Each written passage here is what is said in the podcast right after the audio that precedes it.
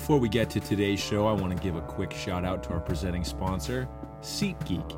SeatGeek is a ticket search engine that makes finding tickets to live entertainment is okay. I can't even. no. Our presenting sponsors, listeners like you. Please leave us a review. Follow us on SoundCloud or Stitcher. Please recommend us to a friend who loves music. That would help to grow our podcast. We're on episode 30 now. Uh, we're starting to get a bit of a following, but please just recommend us to a friend who also loves music, who would like our stupid sense of humor. Let's go.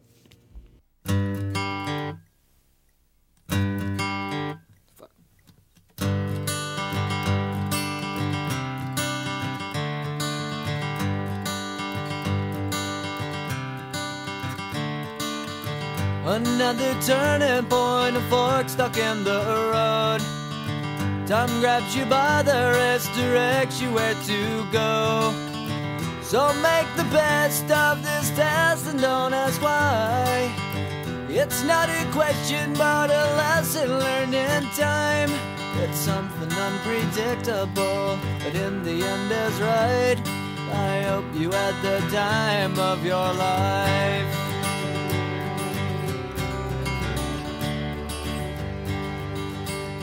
It's with a heavy heart we kick off episode 30 of the Listen In Podcast. That's why we just had that great intro song by Green Day, Time of Your Life, Good Riddance, parentheses, Time of Your Life. It's actually our first ever deviation from our regular intro music, Jake. We've been hesitant to do that before because we weren't sure of the legal ramifications of using a recorded song. We but- still but if we're being honest, good riddance is basically public domain. It's. I think good riddance is in the public domain. Um, the rule is I think a song has to have been out for a century to go into the public Mm-hmm, domain. But I think good riddance it was in the Seinfeld It- finale. it's either been out for a century or be used in every YouTube video Yeah. for something ending, like a graduation, or if it's been used that many times, you're, you're free to use it. so we do episode 30 with heavy hearts one because this is the last episode we'll ever probably do in Sean's basement because we're moving to the new house where you'll hear episode 31 from. The second reason is that we're probably going to be brought down by Green Day's team of high-paid lawyers. That's right. Um, Billie Joe, Tré Cool, Mike Dirnt, they're coming for our ass. They're gonna come for us. They're gonna, and I'm gonna probably have to liquidate some assets. Um, and I, you know, who knows if what we just did was legal? So, you know, we might be on the lam for a while. If you don't hear of us, And by us, he means just him, because I'm throwing him under the bus. right? So if you don't hear of me, that means that I have a new name and I'm in another. I'm in uh, like a South American country with bleach blonde hair. Because Green Day came at me, not because I bleached my hair like like Billie Joe did, Circle warning. Circle warning. Yeah, that's right. but because I am now like Jose Velasquez in Chile. I have a different name and a different persona because I'm on the lam legally. Speaking of Chile, uh, they just won Copa America. Good for so them. So congrats to them. Big friends of the pod. How'd the lads do? I'm sorry, I didn't expect a big friend of the pod. There. Alexis Sanchez, big friend of the pod. Yeah, well, yeah, I mean, he he writes in all the time. He does. Uh, God bless him. We've never responded. the lads, though. The English isn't great. No, the lads, though, the U.S. lads, they they finished fourth overall in the Copa. Huh, not a bad finish. So- not an American finish. If No. you're asking me. You know who would not be pleased is Shock Jock Jacques. No, you would not. he can't come on today. Thank God. Yeah, He's, oh my God, He's what- been r- just raking us over the coals on Twitter. Yeah, so that's the other thing is that Shock Jock Jacques entered the Twitter world, which has been the bane of our existence over the past Yep. week. I don't know if anyone who follows us has probably seen him bothering us uh, and just belligerently coming at us about our music takes.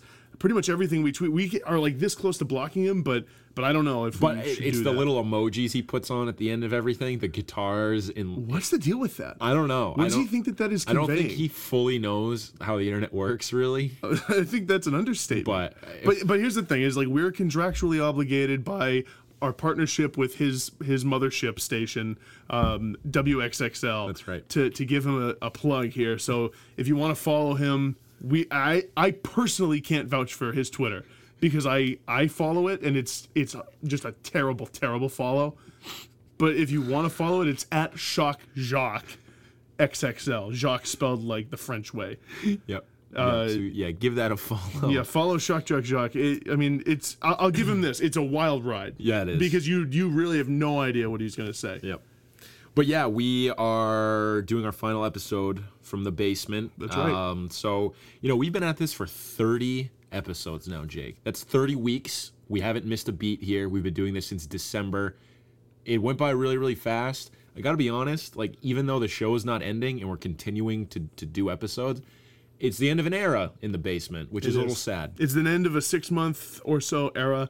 Um, and it is a little sad because um, you know there's a lot of memories tied in with this place and a lot of musical memories. Who knows if the new house will will uh, be up to snuff for that? I that? know we're gonna have to really try hard. We to can only hope. it. And I only hope that it is haunted by ghosts who played music. I hope it's not. You just because I don't want to like deal with ghosts. Ghosts are, actually aren't real either, so we don't Hmm. have anything to worry about. interesting take because I think that the house is probably haunted by musical ghosts and that it'll No, make the you show a lot better. Literally nothing to back that up. Okay. So All right. Well, I mean, I guess we'll- for now we'll agree to disagree. okay, we'll we'll agree that ghosts aren't real. How about that? That's, in all seriousness, um, yeah, it's gonna be interesting recording in a new place, and it, it snuck up on me recently, like how much this has become routine. Like, um, you know, every week now, it just is accepted that that we're gonna come down here every week uh, and and record this podcast. It's been a great time, and and I guess part of the reason we keep doing it is because we get some feedback from friends and from from followers, and and we get the interaction there on Yeah. Twitter and stuff. So big shout out to all the friends of the pod who've who've uh, who've made it possible. Yeah, seriously, it means a lot. And yeah, you mentioned that it's become routine. The routine has been Tuesday nights for the show to be posted on Wednesday. This is an important note. This we're actually going to switch it up. We're going to start recording on Thursday nights. You have a fresh new podcast ready to go on Friday morning or your weekend. Um, so yeah, that's programming note for you. Yeah, we figure that Thursday is a more loose Mm-hmm. time to be doing a podcast. Tuesday is the middle of a work week. Um, tensions are usually high. Usually, Sean and I have to argue for the for 45 minutes before we start the episode. That's not true, but I actually do think t- Thursday is going to be a great move because I know I'm more in the mood to like chat about yeah. music in a light, funny I think way. we'll start to do some more fun things, push the boundaries of what the podcast can be. Yeah. Um, do some more creative things. So yeah, we're going to be it'll around the same place more often. I won't have Right. to come here, Right. Be, so we'll be able to. We'll be in the same house, so we can maybe do some some creative new stuff, including some some maybe preem team stuff. Exactly. Yeah, we've been meaning to do that, and we're definitely going to get around to some Preem Team. Uh, we're going to look into stickers, get some merchandise for people going. Yeah. Um, and then some premium content as We've well. we've been lazy on that front, Yeah. and, and for that we fully take uh, responsibility. Yep. Uh, but as for today's episode, we got a great show. We have a few mailbag questions from big friend of the pod, Ryan, that we're going to get to. Big friend of the pod. And then Jake and I are going to discuss our experience at a couple concerts that we went to this past weekend. yes. Uh, so so why don't I read? Yeah, yeah. Let's kick it off with some of these questions. So first of all, this is from um, big friend of the pod. Uh, we know him only as Ryan.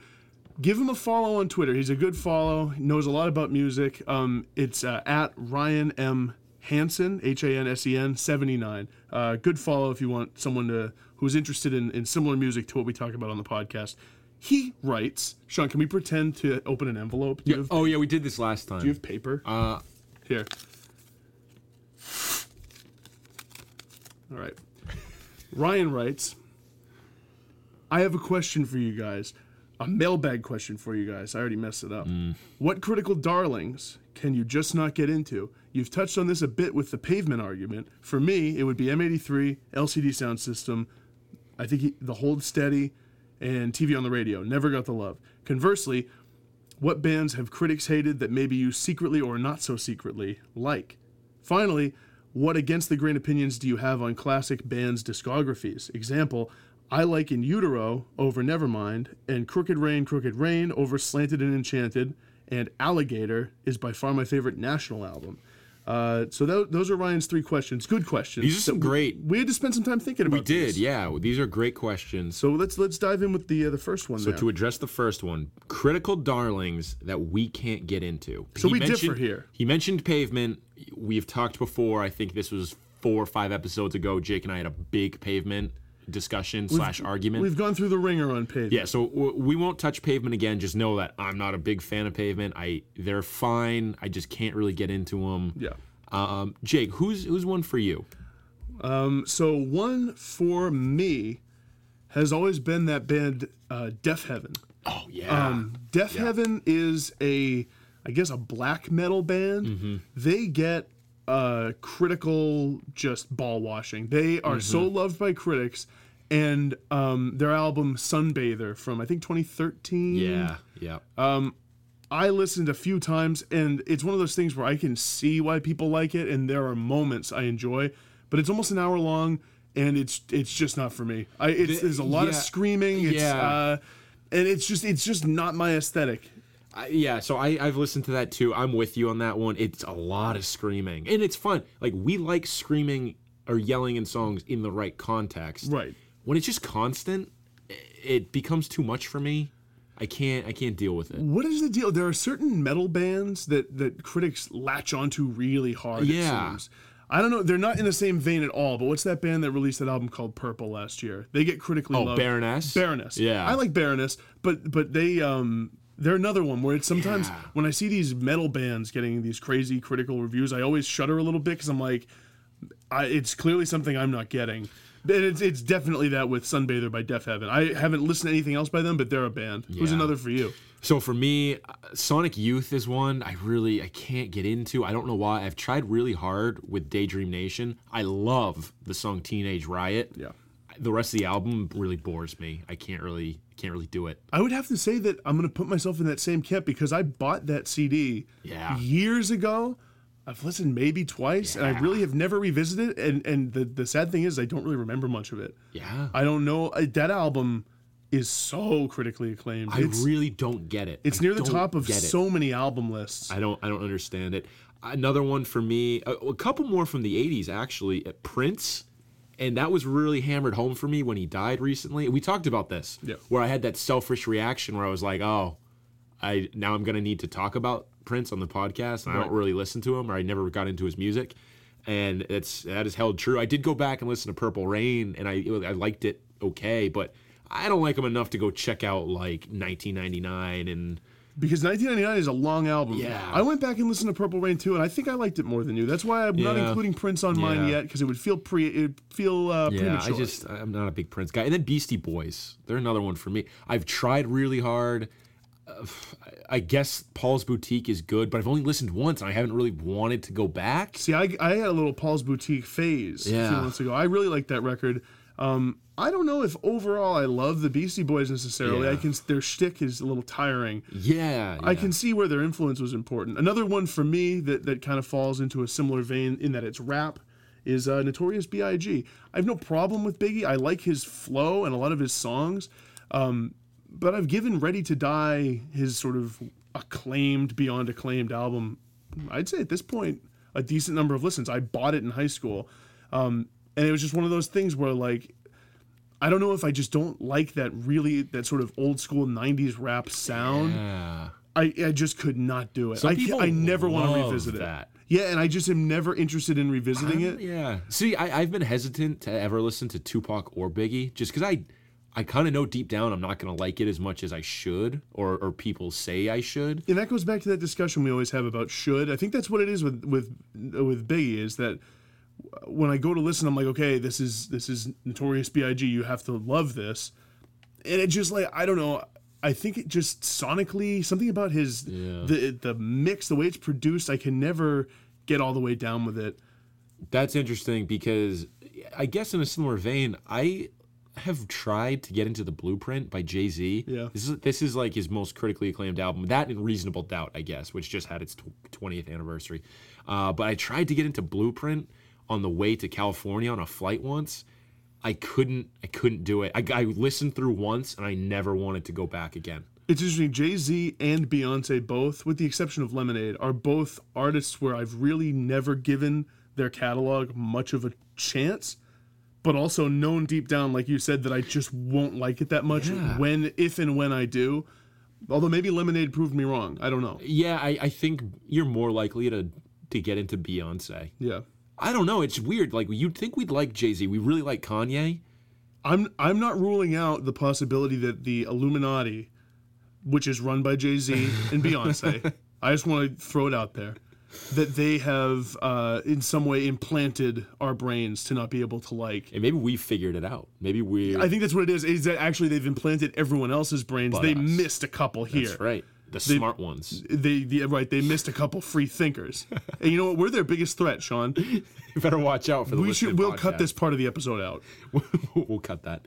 Uh, one more for you, Daft Punk. I don't. I don't fully get Daft Punk. So I liked a lot of the songs on that recent album. It was okay. It wasn't like album of the year shit like everybody was saying though. It was it- like a few of the songs were really good. I really liked the Panda Bear song, the Julian Casablancas song. Mm-hmm. Um, some of the other ones though, I was just like, this is only okay. Here's a big one for me. And I can't say it's the band in general because I do like a lot of their stuff. It's U2. It's specifically the Joshua Tree though. Hmm. This so okay, the Joshua Tree is it's a good album. I I like it. It's not to me as great as so many people say. For me, this is an example of an album that doesn't hold up over time. I think this is an album that blew people away in the whatever late 80s, 87, Yeah. whenever it came out. Yeah. Um, and I, I totally respect what the Edge did for guitar and all the, the sort of the drony pedal effect stuff. And there's a lot of undeniable songs on here. But for me, the, the back half of this album always drags. Every time I've tried That's see, that's the thing about Joshua Tree is it's, so front-loaded. front loaded Yeah. with the the huge, huge songs. Still haven't found what I'm looking for. What where the streets have no name.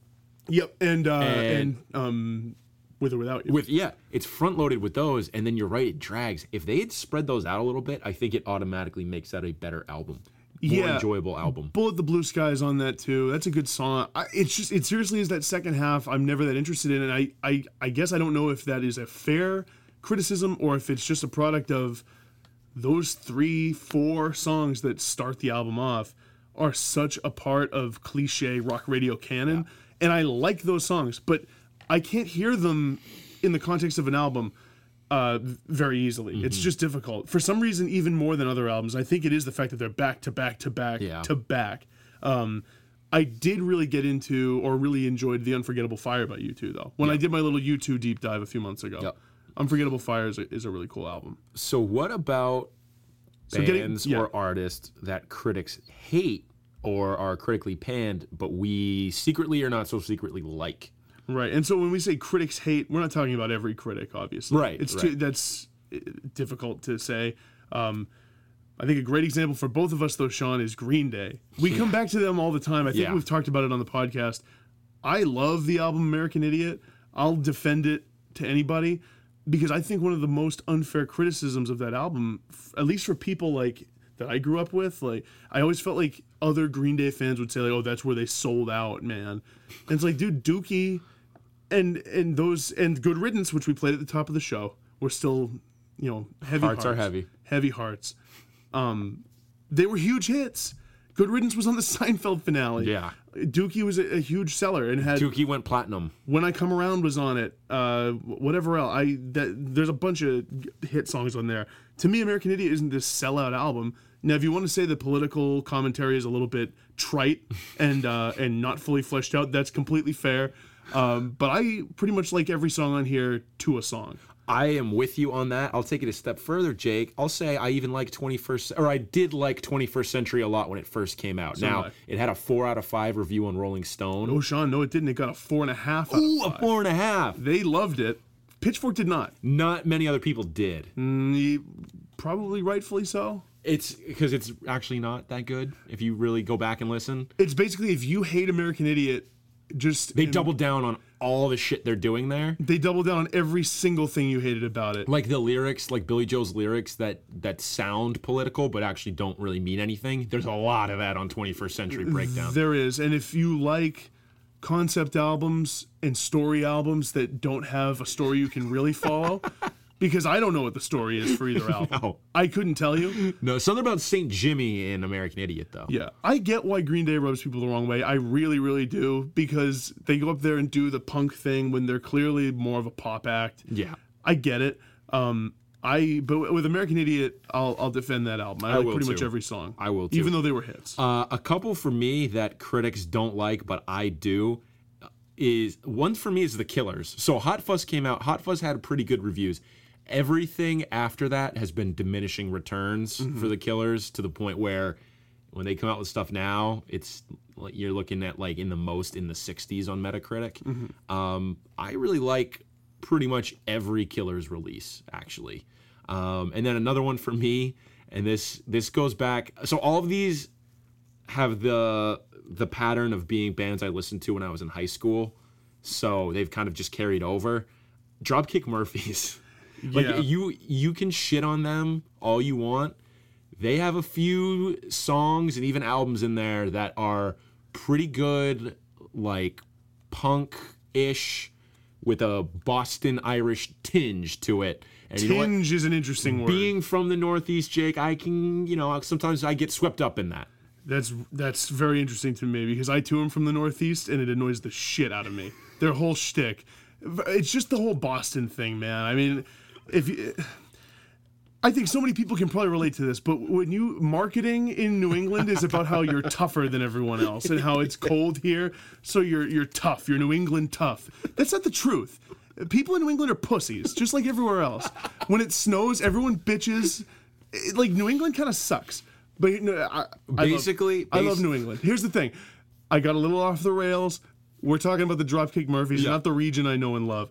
The Dropkick Murphys, to me, their whole Irish Boston shtick is just too much. It's just too much. Uh, They, I'm not gonna say that like Tessie or whatever that song's called, or or shipping up to Boston or off to Boston. State of Massachusetts. I don't know if I know that song. one they're they're catchy songs, and you would be lying if that yeah. that pirate riff, yeah. if you didn't think it were catchy, because it is. It does sound like something that should be in Pirates of the Caribbean 2, like a less good theme for pirates than the first one. Like somehow the composed the guy who composed the theme for pirates dropped out. They couldn't use his theme. They're like, all right, well, let's use like the next the next shittiest theme. That would be it. It's like a pirate theme. It's catchy. Okay. All right, you got Dude, me. you you're telling me when shipping up to Boston comes on during The Departed, and people are are, are talking in Boston accents the whole movie, you're not just like, all right, like this is I, I know this city. I go here all the time. You're not like this is cool. I'm not like this is cool. I'm I okay. You get you get caught up in it a little bit. They're driving over the Zakim Bridge and fucking shipping up to Boston's plane. If I had moved away for an extended period of time and and really forgot what it was like to be home, then maybe I w- could use that to remind me. But the thing is, is you mean and, and by you forgot what it's like to be home, you mean people using Dunkin' Donuts as a piece of their personality? Is that what you mean? Absolutely, Okay. because I'm at this point New England runs on Dunkin'. Yeah. Fucking Dunkin'. Dunkin' kid. The thing is, is in New England. This is people don't know this. This is a little known fact. Every third commercial has a Dropkick Murphys song in it. Every third commercial, it's like Sports Authority. It's like someone trying on cleats. It's it's just tiresome. I know that's the thing. It's, just just a- it's an oversaturated song, but that doesn't mean it's a bad song. and No, it doesn't mean I- they're a bad band. I don't think they're a like a what what are they? A great band? A good band? Fuck, no, they're they're like a good enough band. They've They're a workable carved out band. they've carved out a decent career for themselves, and they actually have one album that I like all the way through. Mostly because I got into it at a point in high school when I was very impressionable, and it's just carried over. That's that's what it's all about. Listen, that's fair and I enough. think I think that's why people like Dropkick Murphys to begin with, anyways, is because they're so ingrained in this region and the sports success that has happened over the years. I think people just have good, positive memories Yeah, associated yeah. with them. So they're like, oh, Well- Dropkick Murphys are playing at at Fenway before this this game in June that doesn't mean anything. Like I'm gonna, yeah, sure, I can get down with that. Well, then I'm, I'll root for traffic. But here's the thing: no, I'm I'm being over the top. I don't hate them like I'm saying. I okay, those songs are good, right? And they do. If I if I were at a Sox game, like I think I went to that game where it was the playoffs, and David Ortiz had a grand slam to tie the game. When I heard Dropkick Murphys at the end of the of the the game, of course I was a little bit like, okay, mm-hmm. like come on, it's like Dirty Water, Right. Like oh, I'm not gonna go listen to Dirty Water, Right. Okay. you know, and hear that stupid dun, dun, dun, dun, dun, dun, that like dumb riff. I, I I've heard it a billion times. Right. You know, it's just so ingrained in the culture. We got to move on from. Yeah, we Murphys. do. Yeah, we do. I'll give you- one. Yeah. Okay, for me, a big one is Aerosmith. Okay. bi- another Boston band. Hey, but not all their songs are like about Boston in every way. Um, but they're from there. Uh, so Aerosmith's a band that they have a couple acclaimed albums from the 70s. Rocks, Toys in the Attic are the two that people talk about. I like Aerosmith a little too much. I like their first album. I like their second album. I like Draw the Line, which is their fifth record, which get just a critical so much Is that when they were just completely smacked out? That's when they were true drug addicts. Okay. They were like actual junkies making rock music. Okay. But I think it actually shows up in some interesting ways in the music. the riffs they're doing are a little Jake messy. will defend like heroin induced Steven Tyler and Joe Perry. I will defend Joe Perry and Steven Tyler, the Toxic Twins. I'll defend them over the the shitty Dropkick Murphys any day. Okay. I even like now. Here's how deep it goes for me, Sean. I even like some '80s Aerosmith. yeah, that's you're Now getting- here's that's here's going a little far. Well, no, here's my question for you: Which album's better, Sean? okay. Permanent Vacation or Pump? For Um, you, for you. I, I'm only gonna say Pump because I know for a fact that's an Aerosmith album, and Permanent Vacation you might just be trolling me with that name. Both are real albums, and I'll tell you, the Pump is, I think, better. Okay. Pump has there was like a late career resurgence. I think that came I out in '89. I have no context for either one Janie's of these. "Janie's Got a Gun was on that. Ooh, Love in an Elevator was Ooh, on that, that. Love in an Elevator is a good song. The Other Side was on that. Do you know that song? No, I don't some think good, so. some real rockers on that. Okay. Dude looks like a lady though is on Permanent Vacation. I don't like that song. that much. Ragdoll is on that. I don't know that song. Angel. No. Simoriah. no. Let's move on. Let's move on. Um, okay, this last one's really interesting. Against the Grain discography. So basically, are there any albums in an artist discography that you like more than what the consensus favorite is? We can get to this in one second. I just want to give a quick shout to two more from the previous. Oh, sure, Because I didn't sure. say them. I love the Backstreet Boys, Okay. And I like Stone Temple Pilots. They get shit on. I've never listened to a full album by the Stone Temple Pilots. Did you only listen to that that thank you album? Mm, Maybe The- even less than that. I oh, just okay. like every hit I've ever Okay, heard. By them. okay, that counts. That's All right. fine. So now moving on to the Okay. Against the Grain. yeah, against the grain discography. So this here. actually a really good question. This is I, this is a great great question. So I, I mentioned the Killers before. Yeah. Uh, I'm going back to the well here. I like Sam's Town, the Killers' second record, more than Hot Fuss, their breakout success. I think overall it's more consistent. It it has a little bit of a concept album feel. Um, I'm gonna make a, a, a niche joke here and Sure. hope that, that someone bites. Sam from Game of Thrones, while he's in Oldtown, should release a, a mixtape called Sam's Town. Ah. I like that. as he takes over and like kind of gets gets up in the ranks among the maesters. and he's doing this like faux Bruce Springsteen mixed with synthesizers. He's kinda he has like a, a Fender Esquire on the album Mm-hmm. cover, and Clarence is with him. but he's still wearing his his garb that he was wearing at the wall that he's been re- wearing for six seasons. And the now. album that can- just looks really sweaty, and the album title is "No Women or Children Allowed," right? which is perfect because that's what that that maester said to That's him in the right, last dude. episode. That Maester seemed like kind of a dick. He did. Uh, so what's what's one for you, Jake? So um, I'll I'll say that one for me is uh, for the Beatles. It's Revolver over Sergeant Pepper. So I don't know. I think there's more debate on this one than I think you could really say either of these without controversy. But on the Rolling Stone Top 500 albums list of all time, Sergeant Pepper was placed at number one. I think Revolver was like third, but I, I like Revolver more. So that's an easy I'm one. with I'm with you on that. One that applies for both of us, though, is is a, a couple Bob Dylan albums. So Mm-hmm. The much loved and written about album, the one that catches all the critical acclaim, is Blood on the Tracks, his his famous breakup album. Uh, but I like the album that came out. Was it a little before or after? I can't remember which way it was. It was before. It was it was the one right before. It was. Desire. Yep. I actually would rather listen to Desire than Blood on the Tracks most of the time. I'm not saying it's better. I would- I'd rather listen to it. I would too. I really like Desire. That song, Sarah, that's at the end of Desire, who is about his wife, who he, he would eventually divorce Mm-hmm. and write Blood on the Tracks, is almost like a prelude to Blood on the Tracks. Yep. Because he's talking about it's like a it's a song for her, but it's got this tinge of sadness because if you recall and if any of the listeners know Desire, you know that he had a violinist play Mm. throughout that album, which gives it some great depth of feeling. And on that song, Sarah specifically, it's got this very somber, sad tone to it, which personally, I think that song, Sarah, is more emotional and heartfelt than anything that ends up on Blood on the Tracks. Really? Yeah. Interesting. Um, I also love the song Isis Yeah. off of uh, off of um Desire. I, I, Hurricane's great, dude. Romance in Durango. I love all those. Black Diamond Bay. Mozambique. Yes. Joey is Joey's uh, the the worst. It's it's he It's an wanted it. 11 minute song. He wanted it to be an epic like Hurricane was, but it just doesn't hold up. It's too long. Not only does it not hold up, Hurricanes like a 10 out of 10 song. Joey might be like a sneaky six. yeah, Joey's okay. you can fool yourself into saying Joey's a great if song. If you love Bob Dylan and you're in a Bob Dylan phase, you'll dig it's Joey. good. You'll Yeah, like Joey. right. Even the name, dude. th- there's never been a good thing named Joey. no, There hasn't. Uncle Hur- Joey. Right, but like a piece of art. Uncle Joey was in uh, Jesse and the Rippers. Well, true Oh wait, no, no, no, no. I'm oh, I'm thinking of Uncle Joey, the shitty comedian. You're right. I rescind that. I recant that. You're right. Nothing good has ever been named Joey. My uncle's dog's name was Joe. He'd occasionally call him Joey. Mm.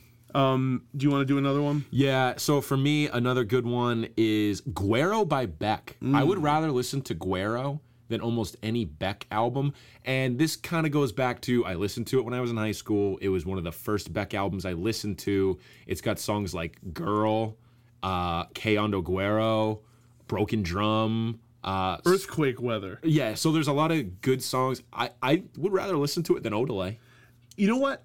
I I don't know if I go so far as to call it like my favorite Beck album, but I think I can agree with you. A lot of times, if I really just am in the mood to listen to Beck, it's Guero that pops into mind. I think it's because I got into it around the same Yeah, time. yeah. Like I was kind of young, and a lot of the sounds that are on Guero I thought were more revolutionary than they really are at the time. Because he had strings and stuff. all kinds of Jack White makes an appearance. Uh, yes, On uh, yeah. what's that? That is a cool bass line. It's like sc- scarecrow or something. I don't know. Going alone. Okay, That's yeah, the one yeah, Jack White's on. Yeah, yeah. Here's here's another good one for you, and this this one I thought was kind of interesting. So with Vince Staples, I would rather listen to his Hell Can Wait EP than Summertime 06. Um, Summertime 06 came out last year, right? Um, Yes. It was a much acclaimed album, got a lot of love. I tried and tried with that album, and even though I was excited on the heels of Hell Can Wait, which I really enjoyed, the EP from I think the previous year, uh, I I just could not like fall in love with Summertime 06. I don't know what it was. Um, even though Vince Staples shares a birthday with me, it's a sad day. of course you know that. I do. July 2nd. It's coming right up. Both I of will us. Vince, if you're listening, he's a big friend of the pod. don't friend of the don't pod. take this personally, Vince. I just think the energy was more there in, on on Can and Wait. it's shorter. It's much shorter. It's shorter. And, you know, we don't love those longer albums. And I just kind of like the songs better. Yeah, yeah. I always thought some of those songs in Summertime 06 were a little annoying, like want to hang, want to slang, want to bang, or whatever it was. yeah, yeah. I could give Uh, you that. Happy happy almost birthday, Yeah. Vince. Um, couple quick ones for me. We've talked about this a lot before with Radiohead. I like In Rainbows the best, which is, I guess, a bit of a contentious pick just because you have OK Computer and Kid A in the mix as well. Uh, and then this one's arguable, but I like Devotion by Beach House. Basically, the best. Teen Dream is right there with it, though, but Devotion's not one you normally hear about. Interesting picks. I think the In Rainbows one wouldn't be inflammatory to anyone. No. I can't see anyone being like, "Oh my god." Right. Uh, maybe for the Beach House one. Yeah. I don't know. Yeah.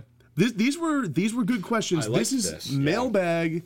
It has It's always potential. open. It's a- Mailbag's always open. we don't get a ton of mail.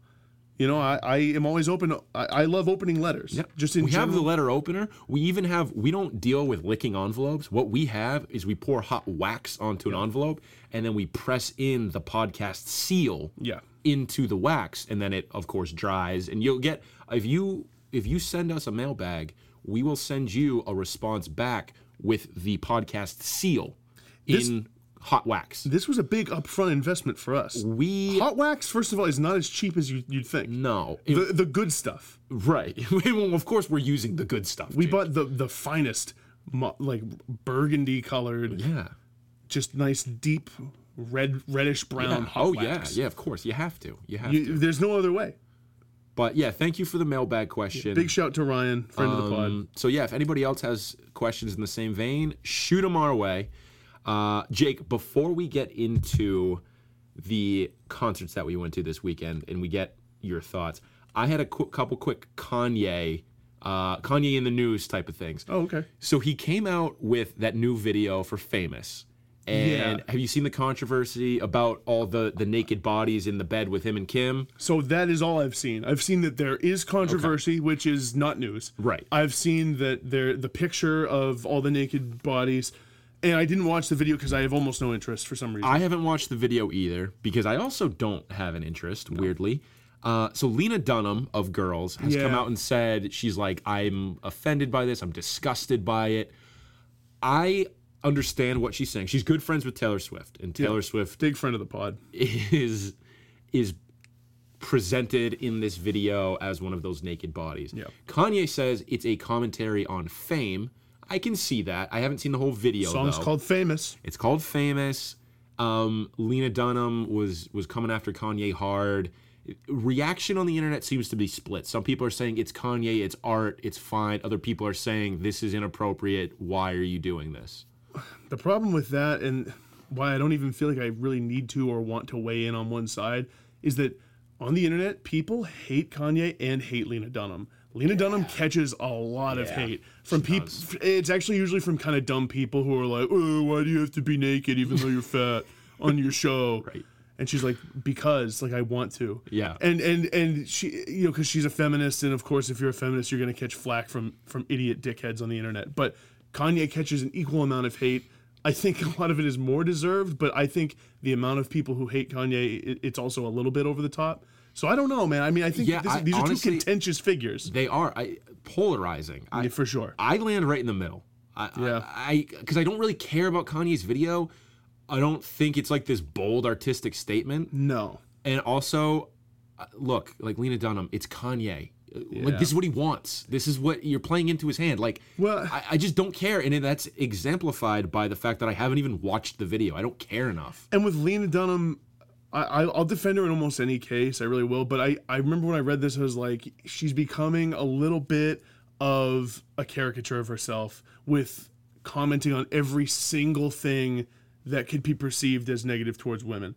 I I totally appreciate that she is is stepping out and defending you know women in in using her public image to do that. I just thought that you know it's a music video, it's nudity and maybe like it's uncomfortable for Taylor Swift. I can totally get that. Oh, for sure. She said she hasn't watched it though. So I read the letter.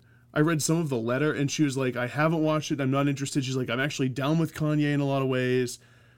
And what everyone did in the headlines was they pulled out the most inflammatory words, like course. disgusting, this Of and that. So the headline is Lena D- Dunham calls Kanye West disgusting, this, blah blah blah, that.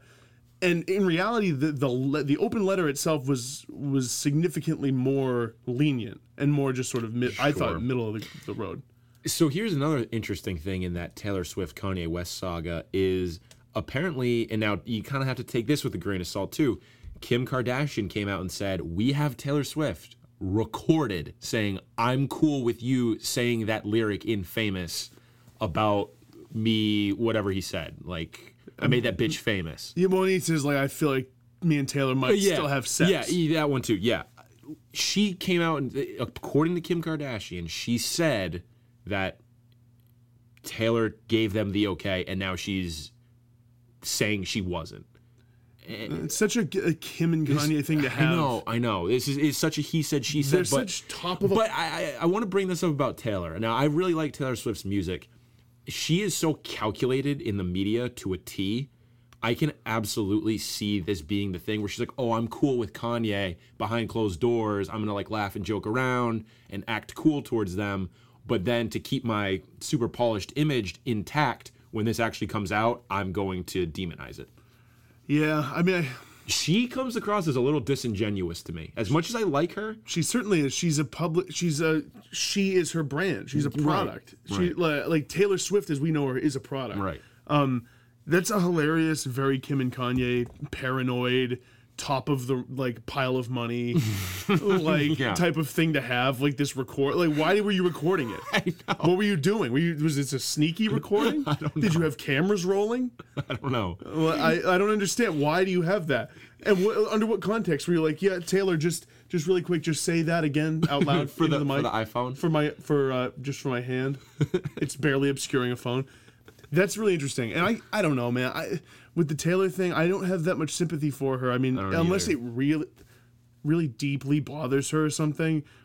I think it's part of it's part of being as famous as she is, and mixed in with the controversy with Kanye West, which I guess you could argue she didn't bring up. She upon didn't ask for a want. Yeah. yeah, he kind of. I I think where Kanye is being a big time asshole in this is that he can't just let it lie. No. he's the one who like started this whole thing with Taylor by jumping up in that stupid she literally has done nothing to him. It's not fair. She actually did nothing at all, and he just like keeps bringing it up. yeah. It's actually him who can't let it go. Yeah. It's it's actually um it's it's like Deflategate. I'm sick of hearing about it. Yeah. Kanye and Taylor is the Deflategate of the pop world. Like Yeah, just leave it alone. except longer yeah.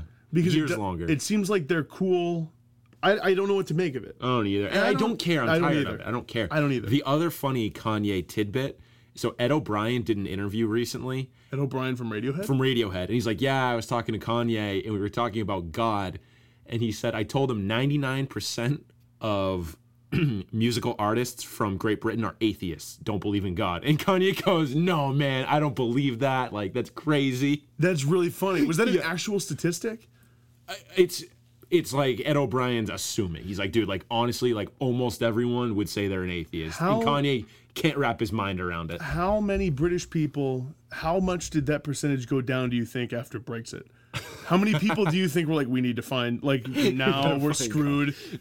We need something to like give us meaning again. Yeah, you never know. He did specify it was just like musical artists, though. It doesn't surprise me at all. no, I mean. I know that that Europe, particularly England, is way more secular than Yeah, the U.S. yeah, Not nearly as religious. right. So Kanye couldn't believe it though. That's interesting really to me. Yeah, I, you'd think that he would be able to rap. I don't know. That's, I know. That's interesting. I know. Uh, but yeah, so want to dive into, want to talk about some of those concerts we went to. Yeah, so we went to over the weekend uh, a pair of concerts, um, both good shows. So the first one we went to was on Friday. We saw Joyce Manor Thursday. and Thursday. My uh, my B. we saw Joyce Manor and uh, Modern Baseball, and then on Sunday we saw Pinegrove. And so I want to open by saying that going to a concert on a Sunday night, Sean, not my bag. I- I had so f- uh, for listeners who don't know, which I don't know how many of you don't. I have some sort of Sunday night anxiety. I always get a little bit of the the Sunday scaries. Mm-hmm. Um, I'm never. F- it's it's not that bad, but I'm never like in the mood to do fun, frivolous things on a Sunday. Right. I feel like I have to sort of be a hermit Mm-hmm. and not look at the outside world. Um, and and going to a concert, so it was fun, but I wasn't able to let loose as much as I would have. I'm liked. with you. Sunday night concerts just aren't the same because Thursday night concerts are great. Oh, they're, they're awesome. Um, Sunday night, not so much good. I think it did kind of affect the show a little bit. Also, where we saw Pinegrove was the Middle East upstairs In- in Cambridge, which is cool. Right outside Boston. However, it it was really small in there. It was packed. Like it was really hot. People were kept going back and forth to the bar, and we were like right in the little bit of space where people could actually move. So they kept bumping into us. It affected my enjoyment of the show. The show itself was great. Pinegrove was great. They were. However, you need to take into account the rest of the things going on at the show. I also liked the opener, Rap Boys. They Yeah. they opened for Pinegrove. I enjoyed it. Friend of the pod, Mitch, wasn't so into it. I thought they put on a good set. Um, and so I re-listened to their album from I think last year uh, after the show the next day while I was at work. But yeah, I agree. It was a uh, uh, one of the most densely packed venues I've ever been to. Yeah. And and first of all, if you're like a big kind of fat guy at a venue that tight, maybe don't make five six trips to the bar and back, ac- like across the whole crowd. When you have to rub up again, I had several genital on ass. Oh, touches yeah, yeah. Where like someone was sliding by me, and I was like, "That's all of them next to me. I can just feel them." because we were packed like sardines in a crushed tin box. Yeah. And Quick Radiohead reference. also for you. so i have to say at this show it was it was like the venue cap was like 190 people there I- had to be triple that. it was sold out it was a sold out show i think there was more also the most fat people i've seen at a show ever And, and a bunch and of tall pe- people A lot of tall people. people taller than me yeah. A dude, so Sean, for reference, is about six three. yeah A guy rolled in, had to be 7'10. Stood right in front of Sean. No, in reality, he was probably like six six five. he's like six five six six and he stood right in front of me i go the one guy in here who's taller than me And so- Unbelievable. of all the just luck. other factors that made me not enjoy the show as much. However, Thursday, Joyce Manor, Mm-hmm. Modern Baseball, I loved. I will say this: it was the most quote unquote scene like show Yep. we've ever been to. As Yeah. in, like we rolled up. I remember we were outside the venue. It was at House of Blues in Boston, right across from Fenway Park, and it was just filled with with like teenagers wearing black and smoking cigarettes. Well, I could barely hear the the the the concert over the sound of "Shipping Up to Boston" played across the street. Oh, okay. I could barely okay. hear it. We were right at Well, Fenway. I mean, if you the Cathedral of Boston, Sean. if you're outside anywhere around Fenway, shipping up to Boston is contractually obligated to play. It's playing somewhere. So, yeah. yeah. It's you'll hear it in whispers sometimes. Right. Um, sometimes you don't you can't find the source. But what what do you make of this concert scene, Jake? So- it is the most unique concert we've been to. There was a lot of stage diving, a lot of like moshing, a lot of crowd surfing. That's kind of stuff that we're not used to. Yeah, so there was a, a lot of um, of crowd surfing, and so this was a funny part of the show where kids.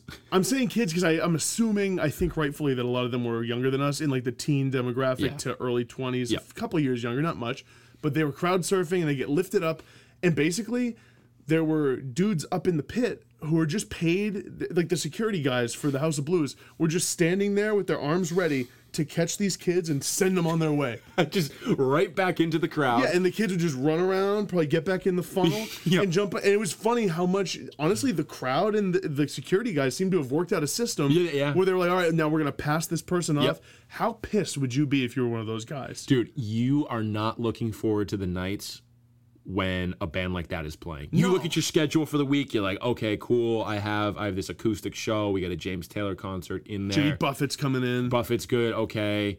Fuck, I'm working on Joyce Manor Modern Baseball night. And at first you don't know. You're like, oh wait, who's this who's this Joyce Manor Modern Baseball? Does anyone know what they're like? Your manager's like, it's it's like a, a punk rock show.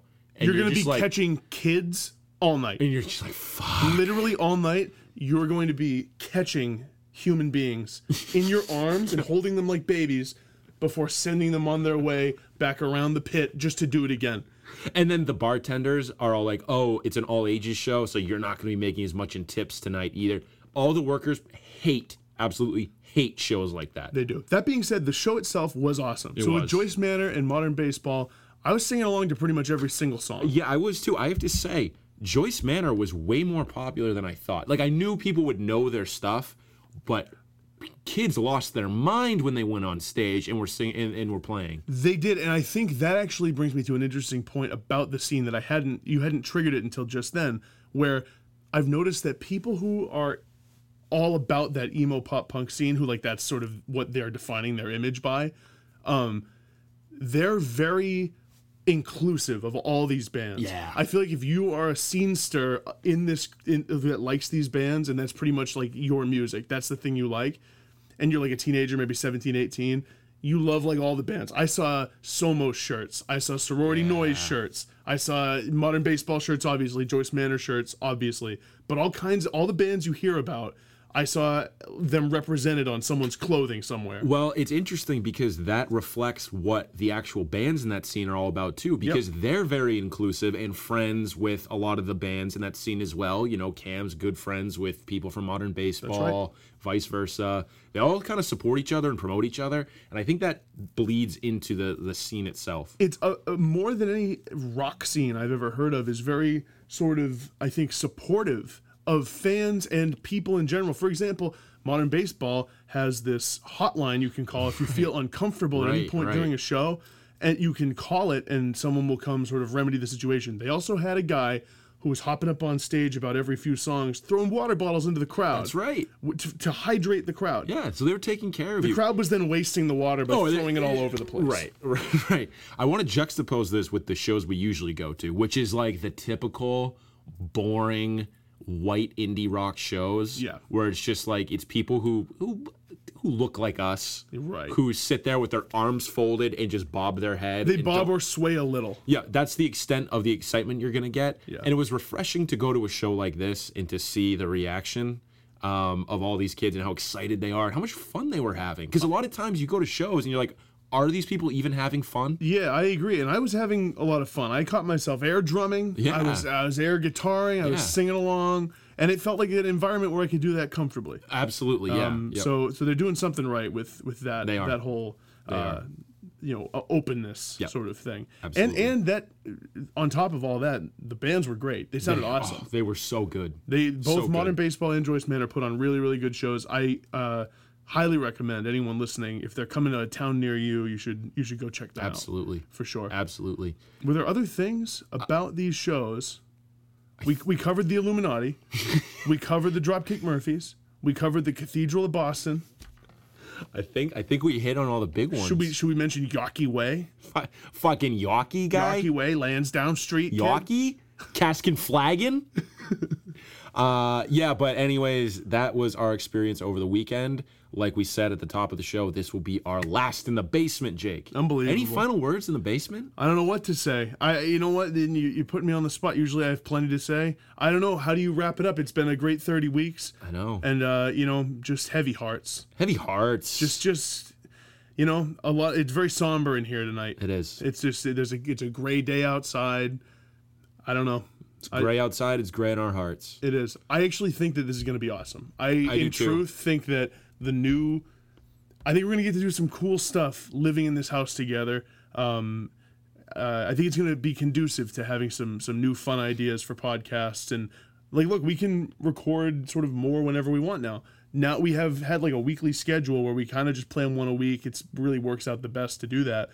But if we're living in the same house, you know, maybe a couple we, shorter ones. yeah, you an, know. an EP comes out. We like maybe it's like, hey, do 15, 20 minutes Yeah. on on this or that. Yeah. So uh, I'm really excited. Me too. But but a lot of lot of good memories in the in the For basement. sure. For sure. So Billie Joe's gonna take us out again. We will see you next week in the new house. Thanks everyone.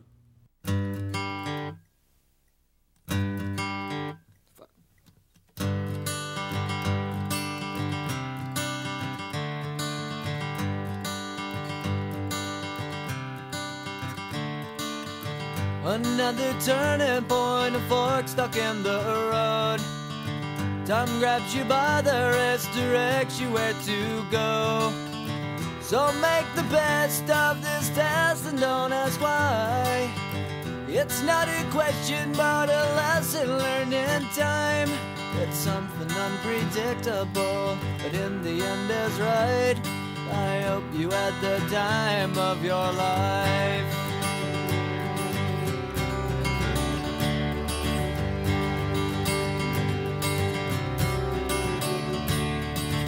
So take the photographs and still frames in your mind. Hanging on a shelf in good health and good time. Tattoos and memories and dead skin on trial. For what it's worth, it was worth all the while. It's something unpredictable. But in So the mic is on. Um, So I want to recant my gum take. Really, That this is big. This is big of you to admit that you're. cinnamon is second. Sean, I just want to say that it's big of you to admit you're fully wrong. Oh no, no, you misunderstood. Cinnamon's no longer second. It's no, it's it's lower now. It's not first. It's also not second. I realize that cinnamon gum gives me heartburn, Really? eh, which is weird because I don't ever get heartburn. Are you sure it's the cinnamon gum? I think so. It wasn't like the the hot sauce you you chugged. I also don't chug hot sauce. Weird. That's not. It's the cinnamon gum. It's not what So, everyone's been saying. Everyone's been that's- saying that you're a hot sauce chugger. Oh yeah. That's it's just word on the street. Well, that's incorrect. Um, so it's lower. It's below that Trident orange flavored gum now. Do you think the listeners can hear you from over there? I'm looking at the little sound spikes, and I can't tell if Maybe not. I did a whole episode from there one time. Yeah, I don't know. One time, a friend of the pod, Kerry, said that he couldn't hear you. Maybe wonder it if was, it was- that episode. Maybe it was. You're like across the room on a cot, Just taking a talking talking at a normal volume.